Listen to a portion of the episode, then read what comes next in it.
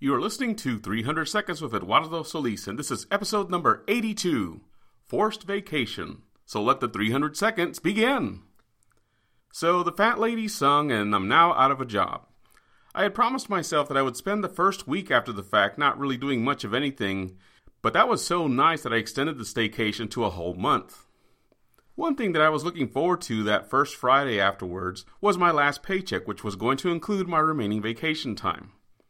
I had just over 40 hours of vacation time remaining, or at least I thought I did. You see, the company, conveniently for them, decided to recalculate how they allocate our time off a few weeks before we were laid off. That over 40 hours suddenly got knocked down to 16. Yeah, thanks, jerks. My severance checks were supposed to drop into my bank account just like before, except for, you know, that whole working part. Considering how many things my old company would screw up, I held my breath that they wouldn't screw that up and only let go when the money dropped into the account, with twice of the taxes taken out. Oi. The health insurance folks also took their damn sweet time getting my information to me. They mailed the documentation to me a good 10 days after I was let go, and I had to mail it back to them, which took them another two weeks to process afterwards. You would think that they would work faster considering that I'm trying to give them money. Now, once I got all that hash figured out, I settled into a new routine of, well, not working. As little exercise as I got at my job, I'm getting even less now that I'm sitting at home most of the time, so gaining weight became a bit of a concern.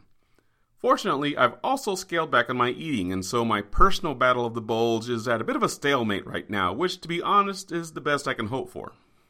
Along those lines, I'm eating at home more often because I'm no longer in a hurry to grab breakfast, I'm no longer too tired to make dinner, and I get at least one fucking full hour of lunch every day. Good lord, did I miss having an actual lunch. Cooking for one person is still a bit of a challenge, but at least I have time to cook now.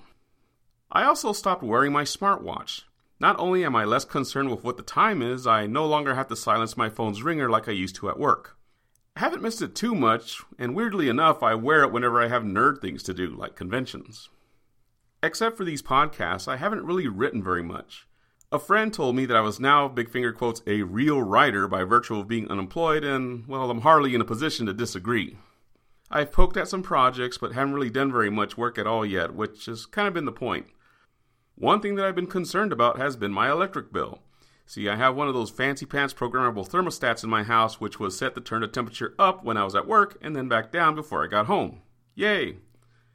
Now that I'm at home all the time, the air conditioner is running nearly all of the time. And with this being Texas and fall taking its old sweet time getting here, I'm not exactly looking forward to that next electric bill.